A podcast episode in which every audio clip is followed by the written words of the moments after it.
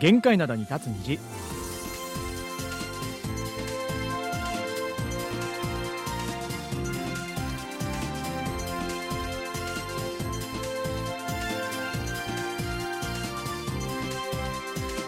リスナーの皆さん、あにわせよ。木曜日の限界灘に立つ日、金日トマチェリーのトム、イジンヒョンです。ここ最近ソウルは見せ文字、微粒子状物質の影響を受けています。こんにちはジェリー武田博光です、ねえ、天気はいいような気はするんですけど青空がね見えない日が多くてなんだか残念ですよね。はい。ねあの粒子状物質がひどくなったってことは。微小粒子状物質ね。微小粒子状物質。PM2.5、ね。そうだよね。そうそうそうそう。まあ、ある意味でも暖かくなってきたってことなのかな。そうですね、うん。寒くなってなんかすごい天気良くなってたっていうのはあったので、えーまだ2月の初めだから暖かくなるのが早くないとは思いますけども、うん。うん。まあねあの自分なんかはねこの間あのソウルよりも暖かい場所で雪山に登ってきたんですよね。ん？そうなんですよ。雪山？そう。この前ちょっとあの話してたハンラさんのことですか？う、そうなんです。あのチェジュ島にあるねうん、半羅山にちょっと登ってきたんですよおねでもハンラんさんってあれですよね。チェジュ道にあるけどもあれって韓国一なんですよね？この前話してましたよね。うん。あの僕あのチェジュ道行ったことない人間なので。そうだよね。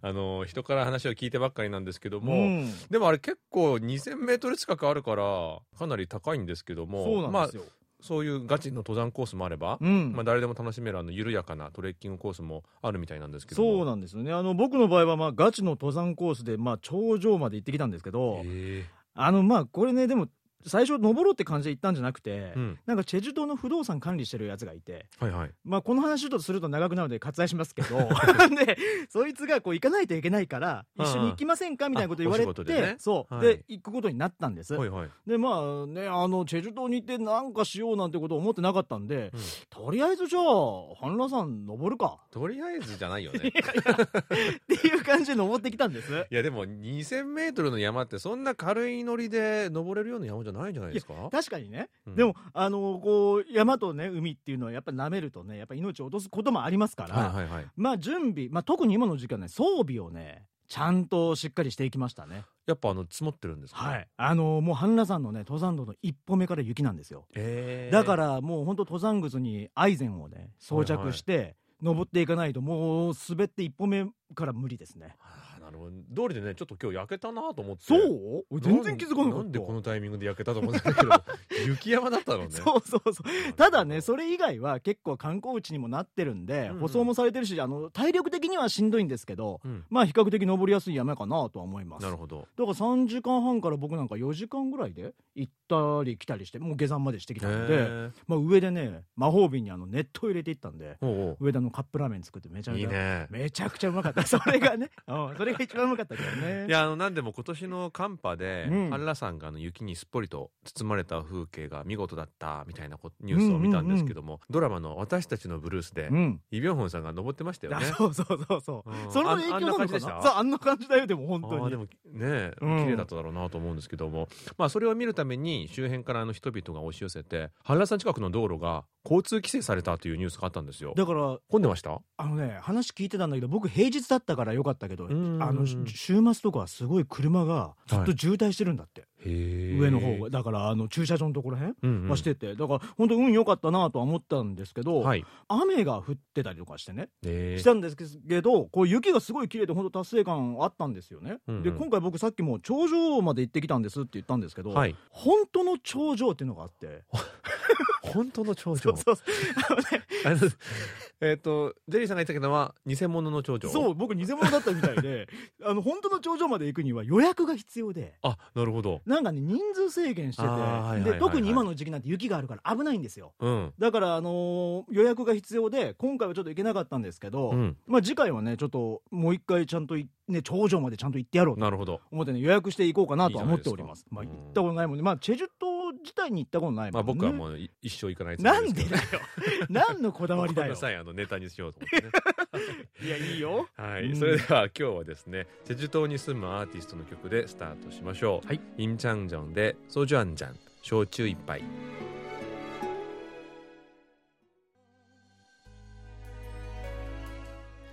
はい、えーインチャンジョンでソジュアンジャン。焼酎一杯でした。はい。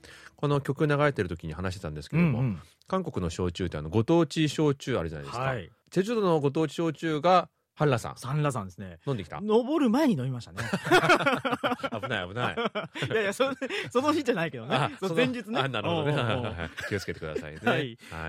えーそれではリスナーの皆さんからいただいたお便りを紹介していきたいと思います、はい。広島県の西田健二さんからいただきました、はい。久しぶりにレポートします。ありがとうございます。えー日本は10年に一度あるかないかの厳しい寒波に襲われて大変です。あちこちで雪のために車が立ち往生していますソウルの冬はいかがですか？といただきました。うんありがとうございます。ソウルもすごかったですよね。そうですよね。うんまああの日本もあの一緒の時期でしたよね、うん同じ時期にあの寒波が襲来してあの日本の皆さんも本当に大変だったみたいなんですけども、うん。えー西田さんはじめリスナーの皆さんねあの被害がなかったことを、ね願っていますが、はい。ソウルも、えーやはりあの旧正月連休の後半にものすごいひどい寒波に見舞われそうでて、すねなんかもうマイナス20度近くいや本当そうだった。なってましたよね。うん。体感だともう20度以下。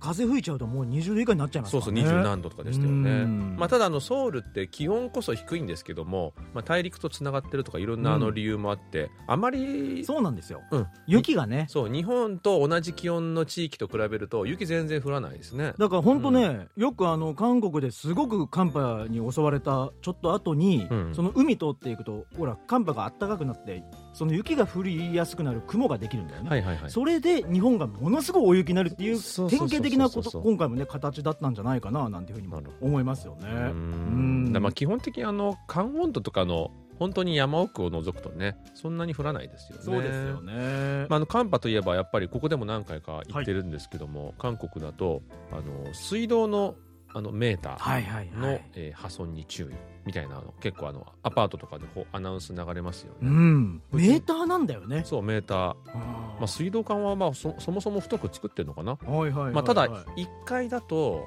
あの下からこう凍ってしまってうん。逆流するみたいな被害は出るそうなんですけども、まあ、上の階に行くと水道管が破裂っていうのはあんまなくてメーターのとこがね破裂しちゃうんですよね。なるほどね。でやっぱりねうちのお隣さんもこの寒波でやられたみたいでドライヤーで一生懸命あの溶かしてました。だから本当ねあの急にあったかいのかけちゃうと破裂しちゃうからね。そうそうそうそう。ゆっくりゆっくり溶かさないとねっていうね。それ知らなかったからソウル来て俺知ったことですからね。本当に、まあ今となってはねだいぶ暖かくなってはい。よかったですけども。そうですよね。はいえーこんなお便りもいただいております。山口県の野村進さんからいただきました。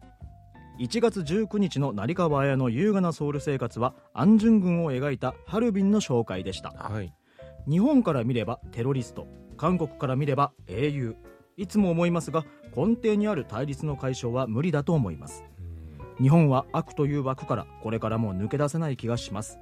伊藤博文が殺された当時伊藤の政治的影響力はもうなかったはずなのになぜ伊藤なのかというのが前から気になっています。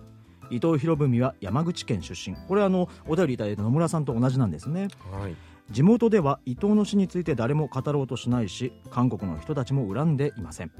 この差はどこから来るのかどうして繰り返し反日を続けるのか不思議に思う人も多いです。残念です。徴用工の問題も最終的な解決にはならないと思います日本企業の資産を売却したら世界がどう見るかということを考えていますか？私は双方の言い分をある程度理解しているつもりなのでムン・ジェイン政権の時の対日政策には首をかしげます。現政権が対日関係の改善を図っていますが国内世論をどのように鎮めるのか注目していますといただきました。ありがとうございます。ありがとうございまはい。す。うん。まあ、確かにね日本から見ればテロリスト韓国から見れば英雄とうんうん。いうことですけどね、まあはい。本当、まあ歴史ってね結構あの僕前にもここで言ったかなとは思うんですけどサイコロみたいなもんで、うん。こっちから見ると向こう側の数字が見見えないし、うん。向こうから見るとこっち側の数字が見えないので、まあ、歴史ってそういう、まあ、双方の見方があるのかななんていうふうに思うのでね。まあ、韓国から見たら当然なのかな日本から見ても当然なのかななんていうふうには思っちゃいますけどね。まあ、あとやっりぱりあの支配した側とされた側だと、まあ、やっぱあの同じ事件でも同じあの事実でもはい。感じ方が違うっていうのもあるのかなと。確かにね。まあそこから結構温度差って生まれますそうですよね。例えばねあのアフリカ諸国だったり、うんうん。まあ、そういうところは今でもあのヨーロッパにあの反感を抱いているみたいな雰囲気が根強いそうですし、うんうんうん。まあ、そういうところもあるのかなと。うんうん。本当ねでも僕韓国にいる日本人の一人として、はい。個人的にですけど、まあ、よく常々思うのは、うんうん。まあ、歴史的本当にあったことっていうのをなかったことにはできないし、はい。で逆にね歴史上そのあったことに対して今の我々がなんかこう意外見合うのもちょっと違うのかなっていう部分もあるから、なんかね、まあ、僕らみたいな民間人っていつも思うんですけど民間でできることってすっごい限界が俺あると思ってるんです。いつもこれ思うんで、い、つもなんかすぐなくなっちゃうから。うん。なんかあったあったらね。そうですね。うん、だから、まあ、ぜひねあの野村さんもね今最後におっしゃってたんですけど政治家、まあ、大統領の話もありましたけど、うん。政治家がこの両国の政治家がまあ本当恐れないで互いにしっかり話をすり合わせて同時に一歩踏み出せばちょっと民衆の意識も変わってくるのかななんていうふうな気もするんですけどね。それがベストなんですけどもね、うん。なかなか難しいでしょうね。うん。うん僕はあの政治的な解決はほぼ不可能なんじゃないかなと、うん。僕もちょっと思ってる方で、うん。やっぱりあのあの政治家としてはこれを何ですか政権浮揚とかに使いたいわけじゃないですか、うん。反日だったり反感、うん。そういう感情をね、うん。だからもうね数百年経たないともう無理なんじゃないかなと、まあね。特にこの歴史問題とかは、うん。だって今さなんかあの憎き豊臣秀吉めみたいな韓国人はいないでしょ。ないね。もうずっと昔のことだからね、うん。でそれぐらい時間が経たないと、まあ、なかなか難しいんじゃないかなと僕は個人的には思いますけどね。そうですまあ、とりあえずあのこのアンアンジュン軍のね、うん。あのブームが来てるという話からこういう話になりましたからね。はい。まあ、あのはい。民間は民間同士でね、うん。まあ、政治はさておきはい。仲良くやできればいいかなと思います。そうですね。はい。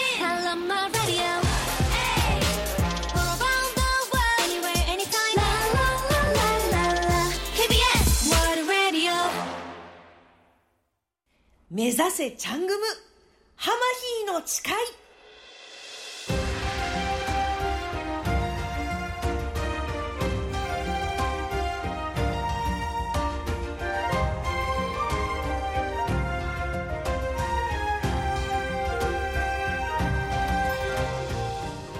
目指せチャングム。ハマヒーの誓い。このコーナーでは私浜平京子がリスナーの皆さんに韓国料理の真髄を伝授します。と言っても難しいものではありません。日本で手に入る食材を使った韓国料理レシピや体にいい韓国食材のお話などなど皆さんに手軽に韓国を楽しんでもらえるようになるその日までとっておきの韓国料理物語をお伝えすることを誓います。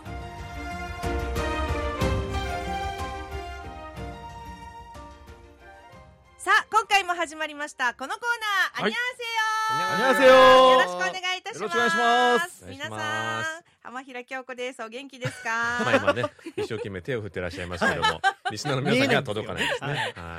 誰に向かってっていうリスナーの皆さんに向かって手を振ってるわけですけれども、はい。は気持ちはきっと届いた。うんい、うん。想像していただきながら、はい。ぜひ今回もお楽しみください、はい。先月はねこのコーナーがお休みでしたので、うんちょっと2倍張り切ってねお届けしようと思うんですよ2倍張り切られたら2倍広いスタジオ必要ですか？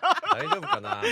ただでさえテンション高いそうのに。そうそう。これ以上もうええわ言っていう声も聞こえてきそうですけれども、はい。さあ2月に入っていますがお二人はどのようにお過ごしですか、うん。でもまあまだまだまあ寒いですけど少し峠は越えたのかななんていうふうには思うんですけど、うん。ね。ねえ。まあでもまた寒くなるかもわかんないですから、はいちゃんとねあの健康管理というか、うん。まあ食べ物食べながら、はい。うん健康をねちゃんと管理していかなきゃなとは思ってますけどね。そうですね。はい。うんあのうちは誕生日が二人いるので家族。2月に2月にそうそうそう。んうんまあいろいろとあのプレゼントを買ったりと、まあそういうことをしてますね。うんなるほどね。幸せな1ヶ月ですね、ねおめでとうございますあありがとうございます。いかがですか、マヒーさんは？私ですか？さっき武田さんがねおっしゃったんですけどなんで笑ってるんですか？なんか？お二人と話してたら楽しくなっちゃって何もなくても笑みがこぼれてしまいますがありがたい。私寒いの好きなんですよだからもっと来いやと。えー？ー、マジですか？やめて。い。や本当やめてほしいな。そんなもんかと。というのが雪結構降るじゃないですか、うんうんだから初めて通販であの靴の底につけるあーはいはい。あれなんていうのか滑り止め？あーまうん。あアイゼン。アアイゼン。そうはい。はい買ったんですよ。何のために？つけてみたくて。あまあ確かにちょっと凍ったりしますもんおね。そうなんですよ。でそれをつける間もなくちょっと今あったかくなってるので無駄にしたくないっていうかつけてみたい。アイゼン道端でやってる人は見たことない。あれたまにいますよ。本当に？うんうんいますいます。あのこうちょっと簡素化したやつがあるんですよ。おああなるほどね。そうそうなんですよ。まあトークは滑らないようにお届けしたいと思います。はい。わあやっぱり2倍ちょっとね 張り切られてるなと。2倍しょうもないっていうそんなことないです聞こえてきそうですけれども、まあまだまだ寒い季節は続きますが、はい。栄養のある美味しいものを食べて冬を乗り切りましょう。そうですね。さあ本日のチャングムレシピここで発表します。豚肉とキムチのハーモニーも良いけれど豚肉とエビの塩辛のハーモニーもいいよね。栄養価も高く茹でて切るだけで出来上がる。ポッサムです。よいしょおーポッサム。ポッサム。それにしてもちょっと今日なんか発表がドラえもんっぽくなかったですか？これすごい長いあの道具道具を出してる。タケコプターみたいなね感じで、うん。ちょっとそれイメージしたんですけれども。あポッサムいいですね。いいですね。はい、以前このコーナーでポッサムキムチはピックアップしたことがあったんですけれども、うん。今回は豚肉料理のポッサムをご紹介します、はい武田さんとジンヒョンさんはポッサムお好きですか？いやもうポッサム嫌いって人の方が少ないんじゃないですか。そうね。確かにね。あの韓国ってチョッパイあその豚足よく食べるじゃないですか、はい。でうちの奥さんはチョッパイ派なんですけども、うん。僕はどっちかというとねポッサム派なんですよね。おそうなんだ。俺だからそのもうだからよくねあのポッサム売ってる店にはチョッパリも売ってるからそうそうはいはい。だから僕どっちかというとポスチョッパリの方頼んじゃうんだよね。ええでもただまあ辛くないじゃないですかポッサムって。はい。だから結構あの日本辛いものね苦手な日本の方でも気軽に食べれる人気のメニューなのかなとは思ってますけどね。そうですよね。ねで作るのもね意外と簡単なんですよね。作るんですよねこれねそういや。はい。簡単よ、本当に、うん。めちゃくちゃ簡単なんですよ。失敗する方が珍しいっていうぐらいの。にめっちゃすごい目力。だからリスナーの皆さんにもぜひチャレンジしてみていただきたいなと思いました。うん。はいでまずねポッサムって何っていうお話なんですけれども、はいはい。簡単に言うと茹でた豚肉を薄く切ってキムチや野菜などと一緒に食べる料理ですよはい、ね、はい美味しい、はい。もう美味しいですね。もう美味しい。うん。主にサムギョプサルや赤身の豚肉で作ることが多いです、はい。ポッサムの「ポ」は包み紙とか布。そして「サム」は包むつまりり合わせてポッサムという言葉には包み物という意味があるそうなんですよ、うん。はい。冬に備えて大量のキムチをつけるキムジャンの季節に労働者の皆さんをねぎらうためにまあお金持ちの方がねお祭りの際に豚を送っていたという話がありましてなるほど。はい、その時にまだ発酵の進んでいない新しくつけたキムチと茹でた豚肉を味わったという歴史があるそうです。そうなんだ。だからポッサムのキムチってああいうだからまあなんていうか酸味が出てないようなキムチ使うんですね、うん、そうなんですね。でやっぱあのキムジャンの季節になるとまあうちはやんないですけどもあの田舎とかでやってるとねやっぱりどうしてもあのもう送ってくるじゃないですかキムチ、うんうんうん。そしたらあなんかチョンジュからねキムチ送ったらしいよっていう連絡が来るとじゃあもう豚肉買って帰るわみたいな。あだからまその日はもうすぐ食べないと。ああそうね。そう決まってるんですよねキムジャンの時は。うん。はい、そうなんですよね。もうとにかく茹でた豚肉とキムチを一緒にお口いっぱいに頬張った時に感じるなんちゅうんですか？何 何何？うまみのケミストリー？おー。あれすごいと思いません？破壊力すごいですよね。すごいです。よ今もううん想像しただけで今ブルブルってきたんで。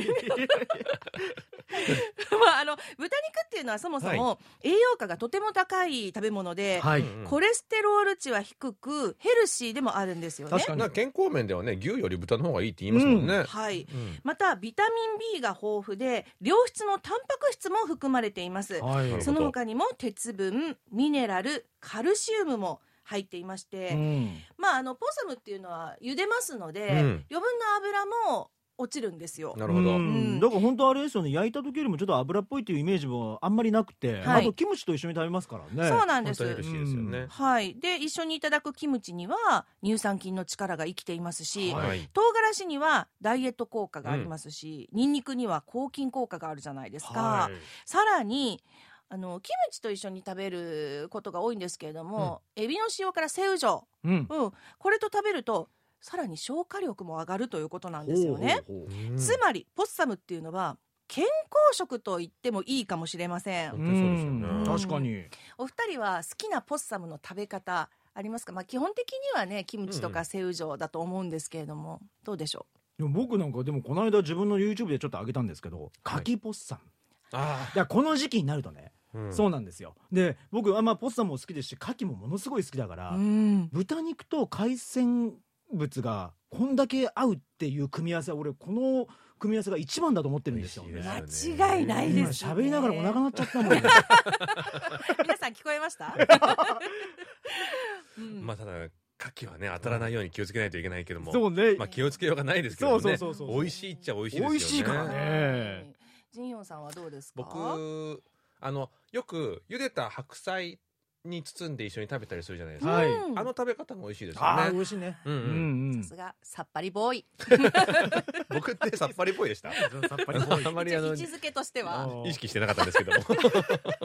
私はね武田さんが今出してくださったんですけれどもやっぱり柿ポッサム、うん。それからあの梅の塩辛って召し上がったことありますか？ああはいはいあるはいある。あれと一緒に食べるのが好きであのポッサムに牡蠣とかうん。梅が加わることで、味の立体感っていうのが、はいはい。もう はそらしい子っていう。でも確かに幅がすごいありますよね。そうなんですよ。例えばそのなんていうんですか？3D って立体じゃないですか、ははい。もうそこにね 4D こう頬張った瞬間にそよ風が吹いてきて うん。でさらには 5D 体が喜びで震える 5D の食べ物だなって私は思ってるんですよ。あの浜木さん存在してますかね？そこに。どんだけ美味しいかっていうのをねもう伝えたくて、うん。一生懸命こう表現の方法を考えたんですけれどまあ、私の実力はここまでと。いう5次元の味ってねよくわからないですけどね。そうですよね。それぐらい美味しいもうだから存在してないんですよね。そう摩訶不思議な天空の味という感じがします、はい。それではポッサムの作り方をご紹介しましょう、お願いします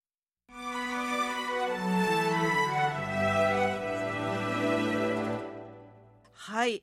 美味しいゆで豚があればあとは皆さん次第いろんな食材とのハーモニーを楽しみながらぜひ召し上がってください。では材料です。まず豚肉。これはまあ人数によって調整してください。サムギョプサルやあと豚の前足ですね。あとバラブロックがおすすめです。これを 500g だいたいこれでまあ2人分3人分ぐらいですかね、うん。はい、あとはですね、まあ、いつもの私のレシピ通り適量というのが出てくるんですけれども 塩コショウ適量おろしにんにくおろし生姜適量ネギの青い部分適量そして味噌大さじ1醤油大さじ1あとはキムチとか包み野菜をご用意ください。はい。で作り方はまず豚肉に塩コショウしてしばらく置いてくださいね、うん。でフライパンで両面を強火で焼いてちょっとあの個人的には焦げ目をつけると美味しいなと思います、うんうんうん。でお鍋に豚肉にんにく生姜ネギの青い部分そして豚肉がかぶるぐらいの水を入れて煮ていきます。はい。でアクを取って豚肉の臭みを取るために味噌とうん。ほんのり味付けのための醤油を入れてさらに30分煮てください。で煮汁の中で冷ましてから薄く切って出来上がりと、はい簡単。でしょ、うん本当に簡単ですね。そうそう。そうなんですよ、うん。味噌がねうん、あれポイントなんですよね。そうなんですよ、うん。でもえどれを何 cc あの大さじ何ぼ？小さじ何ぼとかじゃなくてもう本当にね適量で ね。もう不思議なぐらい美味しくできますので。確かに。本当にはい、うん。でもこれではねチャングムレシピになりませんので、はい。ここでチャングムポイントです。豚肉を煮るときにコーラやビールサイダーでもいいですね。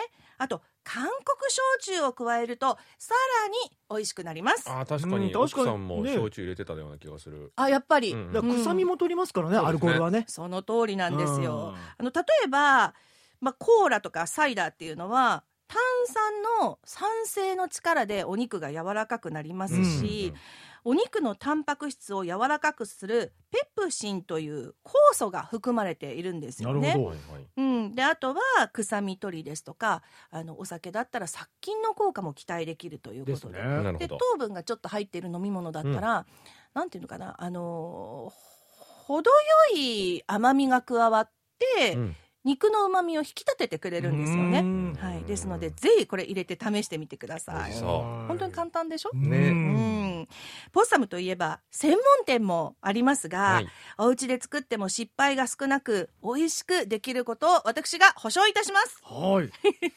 いやでも家で作るっていう感覚なかったんで。そうですか、はい。作ってみてくださいよ。はい。まあ、あの家だといつでもそのキムジャンキムチ、まあ、うんつけたてのキムチがあるってことはなかなかないから、うんうんうん。あんまり作らないっていうのもあるかもしれないですけども。ね。だからまあねね。専門店に行くっていうのはありますけども、そうですうんね、あればね簡単にできるのでぜひ食べたいですよね、はい。いやハマヒーが簡単や言うて言ってたから作ったけどちょっとなんかいまいちやわという苦情は武田さんかジンヒョンさんまで。よろしくお願いいたします。さはい。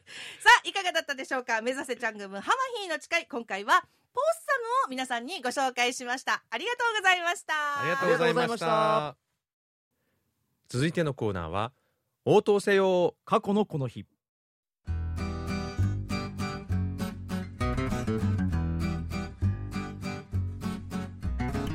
このコーナーは過去の今日に韓国でどんなことがあったのかをご紹介します。それでは早速過去の2月9日にタイムスリップしてみましょう。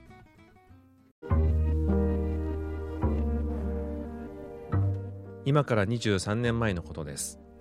2000年2月9日臓器等の移植に関する法律が施行されました。韓国ではそれまで臓器移植に関する法的根拠がなくこれにより整備されたというわけです。この法律の内容の中には脳死を人間の死と認めることも盛り込まれました。韓国では1979年に脳死者の腎臓を他の患者に移植したことを皮切りに法律が整備されるまでにも脳死者からの移植は行われてきましたが法的根拠がなかった上に古くから根付く死生観などの影響もあり心臓や肺が動いているのにそれを死だと認めることや死後体にメスを入れるということに抵抗がある人々が多かったようです。しかし法整備以降徐々に脳死者からの臓器移植が広がり2021年には442人の人々が自らの意思により次の人へと命をつなぎました。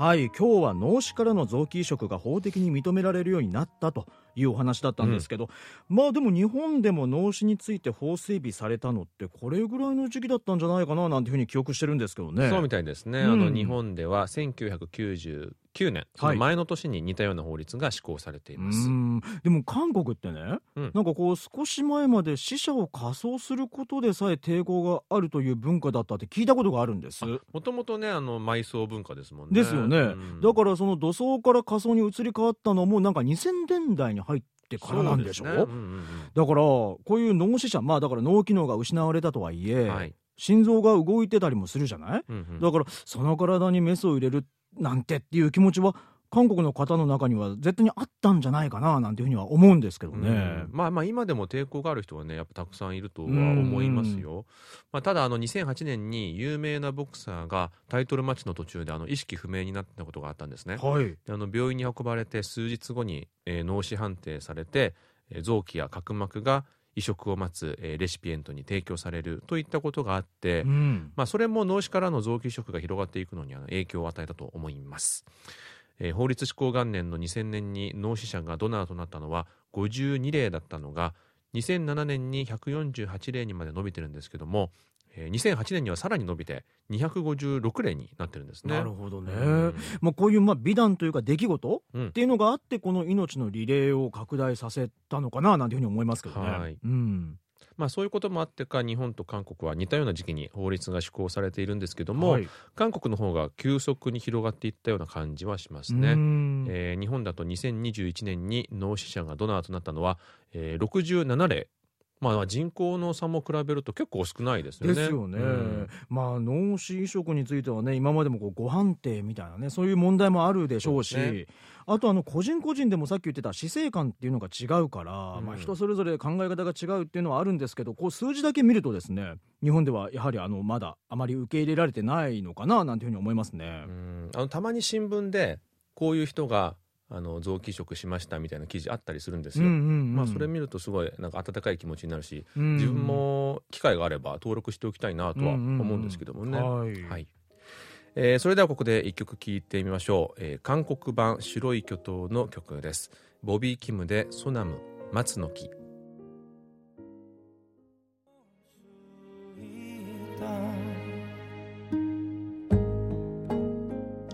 はい、えーボビー・キムのソナム松の木をお聞きいただきました。はい、えー引き続きお便りをご紹介したいと思うんですが、はいとても心温まるメールをいただきました、はい。岩手県伊藤浩一郎さんからいただきました金西の皆さんこんにちはこんにちは。2月9日は私の妻の誕生日ですあ、ちょうど今日ですね。はい、うん。この日はリクエスト曲がかけれないのでめぐちゃんお誕生日おめでとうとイケメン2人から言っていただければきっと喜ぶと思いますとイケメン2人どこにいるのかな？僕たちいいんですかねこれね。めぐちゃん。めぐちゃん。めぐちゃんってお呼びしてもいいのかしら？ねえそうですよね。まあでもね。そう書いてありますからね。はい。はい。じゃあせっかくなんでね、はい。せーの。めぐちゃん。お誕生日おめでとうございます。イエーイねえあの千里出荷ドリームだということでね、あの本当今日はね楽しい素晴らしい誕生日をですねお過ごしいただければなとそうですね。ね思います。はい、えお便りの続きがあるんですけれども、先週チョン・ユソンさんからのしばらく恋愛をしてない話を聞きました、焦ったらよくないですよ。きっとどこかで縁がある人と出会うことを祈っています。もうすぐバレンタインですね。今年のバレンタインは頑張るのかな？結婚するとお互いに苦手なことを相手がやってくれるのでとても助かります。妻は私が作れないような料理も作ってくるのくれるのでとても嬉しいですといただきました。ありがとうございます。いやもうあのすでにめぐちゃんという呼び方からもそうですし、うん。そうだったんですけども結婚すると相手ができないことをやってくれるのでとても助かるなんてなかなか聞かない話というか。っていうかこういうふうに思ってる人いないんじゃない？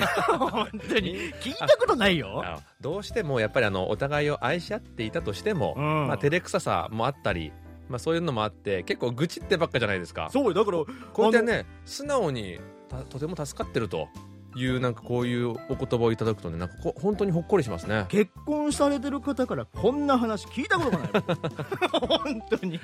初めて聞いた。すごいなんかすいごいないわけはいないと思うんですけどまあね。そうね。うん。いないわけではないですけどね。ねとてもあのきっとおしどり夫婦なんでしょうね、うん、いいですすねこういう話聞くとね。いいですまあ、あとねあとバレンタインの話も出てきましたけど、はい。うん、でもなんかねあのこのエッセイの時にも言ってたんですけど僕、うん。ほらモテ期が小学生の頃だとか言ってたじゃないか、うんうん。ね。でも言ってたんですけどそのあと80ぐらいだったっけ？え何80歳ぐらいでまた来るんですよね。えそうそうそうね。でその時にすごいもらったのよ。はい。小学校の頃に、はいはい。本当にね持って帰れないぐらい。両手で。ほんでその時もらったんだけどやっぱ年頃だからさ、もうええってもうそんなもういらんてとか言いながらね、うんうん。もうええってだるいてとかなんか言うてたわけよね。年年頃やからね、うん。で3月14日にこうあホワイトデーで返さなきゃいけないじゃん。返さな。でも結構多いからそれ買いに行くのももう恥ずかしいのよ。確かに。もうええってもだるいてって言いながら返せへんかったらすげえ裏でめっちゃ言われてたっていう っていうのはあるよね。年々減っていくよ。そうそうそう。そういうやつにはね、うん、なんかあるバレンタインの思い出いやーまあ特にないかな。僕はそんなモテ期とかないんいでやそれ言ってたよね。モテ期ではないって。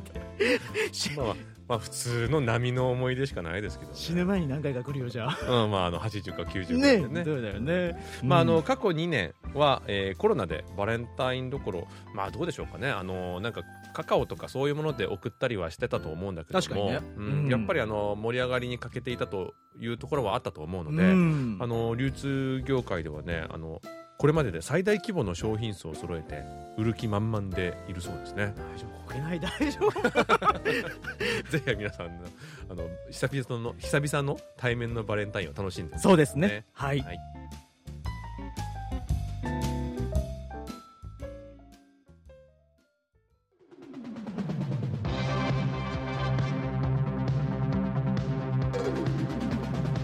アイラブスポーツさてここからは韓国のスポーツのさまざまな情報をお届けする「アイラブスポーツです。今日のテーマは何でしょうか？はい今日はですね、はい。先月30日に韓国では屋内でのマスク着用義務が解除されて、うん。えー変化したスポーツ観戦の風景についてお話ししたいなと思います。うえー韓国ではこの間ですね屋内でのマスク着用義務がなくなってから初めての週末を迎えたんですね。そうですよね。で今ってあのプロバスケとプロバレーのシーズンじゃないですか、うんうん。えーだからあの観戦風景がガラリと変わって大いに盛り上がったようです。あーでもあのスポーツまあ他のスポーツもそうなんですけど、うん。特にこう室内でするスポーツに関してはコロナ禍が始まったばかりの頃からこう大が打撃をね受けてるっていう話をここでもしたような気がするんですよ。で本当ね元に戻ってよかったななんていうふうに思いますよね。そうなんですよあのまずコロナ禍の時にスポーツ観戦の現場がどうなったかって言いますと、うん。えー一時期は無観客なんてこともありましたし、ね。えー観客が入るようになってからもあのキャパシティの何パーセントみたいな感じでなかなか客席を全部埋めるようなお客さんを入れることができなかったんですよね。うんうんであの去年からはそうした収容人数の規制が解かれて、えーさらにサッカーや野球のような屋外スポーツでは観客もマスクをしなくていいし、えー食べ物や飲み物も取ってもいいと、うんえー声出し応援も OK ということになりました。うんこのねやっぱ声出し応援ができるようになったのも嬉しいことですけど、やうんっぱり今言ってたこの飲食 OK はいこれねでもあのスポーツ観戦でもちろんスポーツ見るのはもちろんなんですけど、うんスポーツ観戦ってこう一種のエンターテインメントの側面もあるじゃないですか。そうですね。だからこうビール飲みながらこうチキン食べるなんていうのがこの韓国のねこう醍醐味なんでしょこれやっぱり、うん、そう、ん僕はソジュだけどね。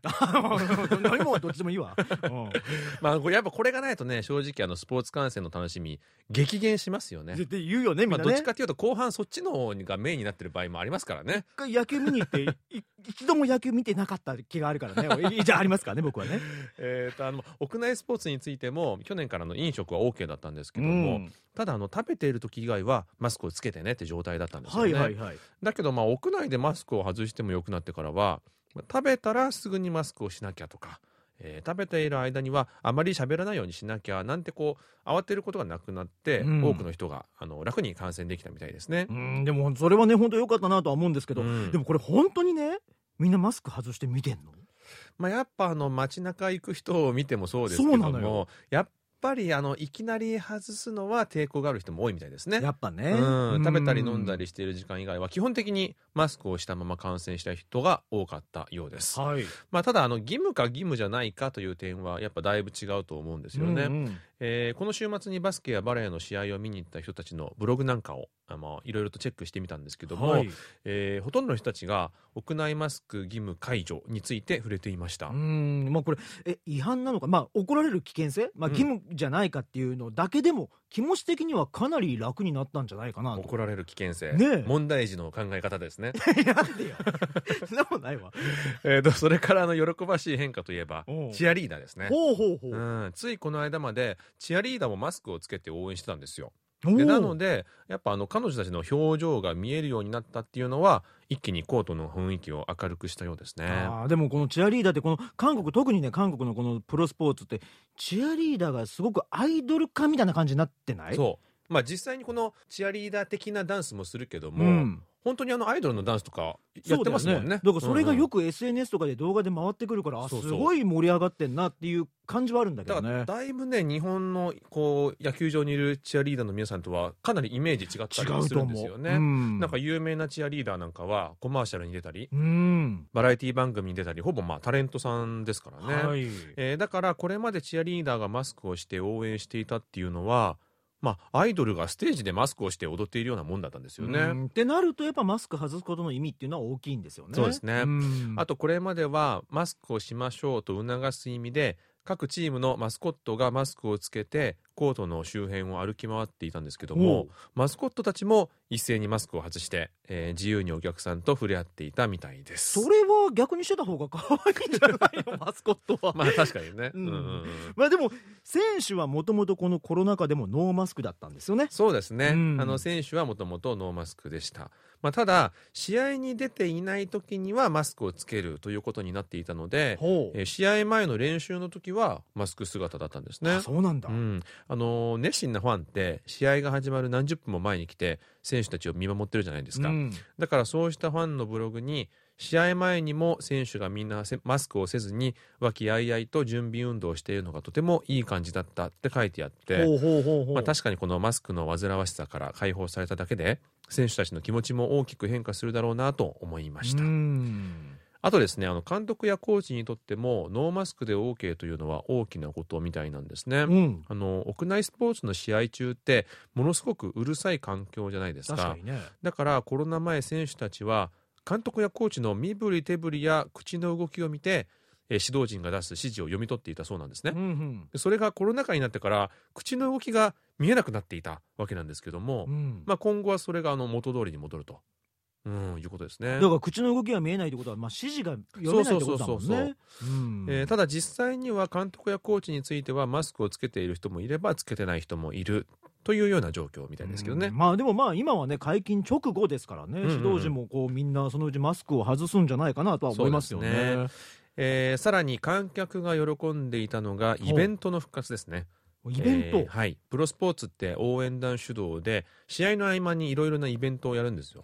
あれ？もしかしてあの見たこと僕ないんですけどキスタイムみたいなでもあるんでしょ？あ野球場とかでよくやるやつですね。あるんでしょ？うんうん、あの観客のうち2人が場内のスクリーンに映し出されてその2人がキスをするって言ってね。あのアメリカのプロスポーツでよくやってるイベントなんですけども、ね。まあ、韓国でもねすっかり定着してるんですようんね、うんまあ、そのキスタイムが復活したということですごく盛り上がったみたいですね。欧米かで突っ込みしたくなるようなね イベントなんですけど、ね。本当日本では聞いたことないですけどね、うん。あるのかな？まあでもそれはね本当盛り上がりますよね。そうですね。ん。あのキスタイム以外にもいろいろなイベントが復活したようでマスク着用義務解除後にバスケやバレーを見に行った人たちはあの規制されずにスポーツ観戦ができるということに改めて喜びを感じたようです。確かにね。あのコロナ前の2019年まではこれが当たり前だったんですけどね。そうですよね、うん。でまあ、一度縛られてみると規制されてないことがこれほどありがたいことなのかとみんなね実感したんじゃないかなと思いますよね。そね。ん。えー今年は多くの人たちが、えー、蘇ったプロスポーツの現場に足を運んでくれればいいなと思っています。僕もぜひねあの息子とノーマスクでスポーツ観戦行ってみたいなと思ってねます、そうですよね。はい、えー以上「アイラブスポーツでした